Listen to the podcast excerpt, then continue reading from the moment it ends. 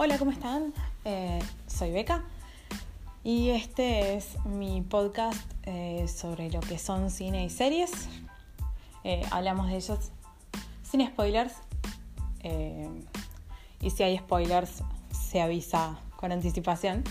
y lo que hacemos es sinopsis en unos minutos de, bueno, las series para ver, las recomendaciones, las series para no ver también. Eh, y también lo mismo con películas. Sean bienvenidos. Bueno, llegamos a una que se estrenó hace muy poquito y que es la última. ¡Yay! Eh, es Capitana Marvel. Capitán Marvel.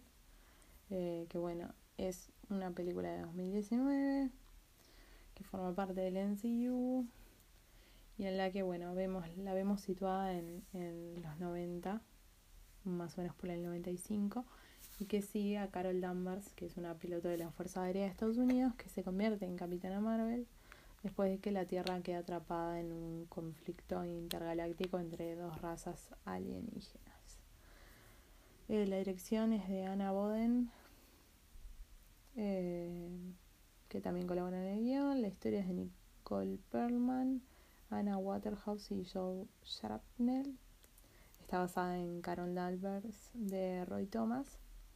El cómic, eh, mes de 2019, como ya dijimos, dura 124 minutos y es clasificada como PG-13. Eh, está entre Ant-Man and the Wasp y Endgame. Eh, y bueno, es bastante interesante porque es película de superhéroes eh, liderada por una mujer.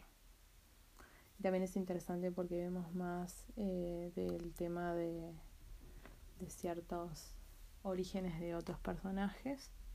Bueno, tenemos a Brie Larson como Carol Danvers.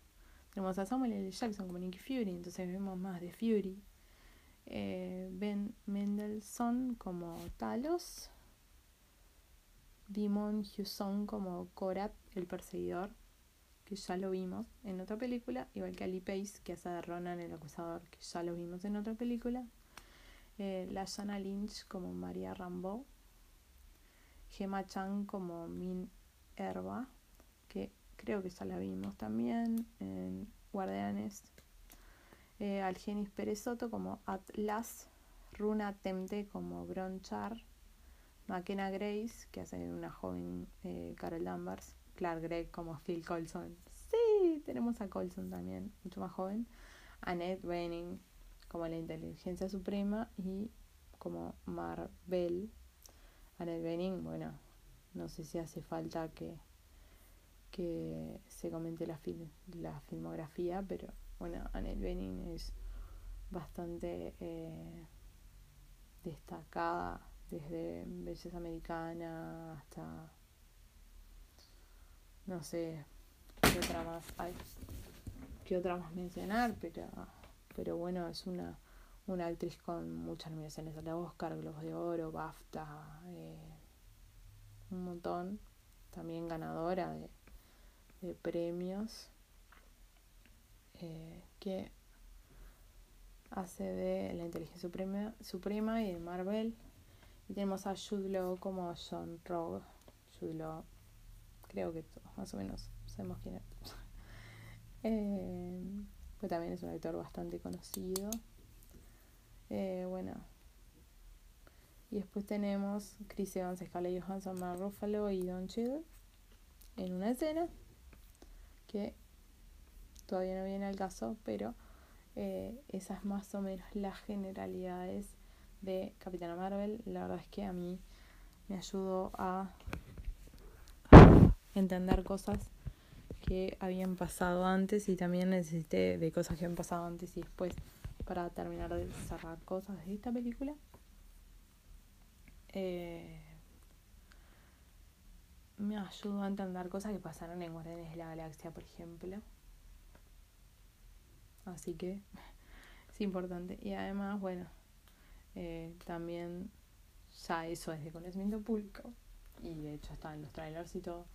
Eh, Carol va a tener participación en lo que es eh, la trama de Endgame. De hecho, en Infinity War, en la escena post créditos, es donde vemos que la están que Fury la, la trata de llamar. Bueno, acá vemos todo, todo eso, todo el tema de la relación con Fury y todo, y algunas perlitas más eh, sobre él también, porque en realidad como que no sabemos mucho sobre él, sobre quién es y qué onda eso. Entonces, bueno, acá tenemos la oportunidad de ver más de eso. Eh, además de, bueno, ver los orígenes de Capitán Marvel, la verdad es que es una película que en realidad me gustó más de lo que esperaba. Eh, visualmente es muy buena, pero algo que yo me quedo es, y como persona criada en los 90, es la música. La banda sonora es maravillosa. O sea, es maravillosa la banda sonora.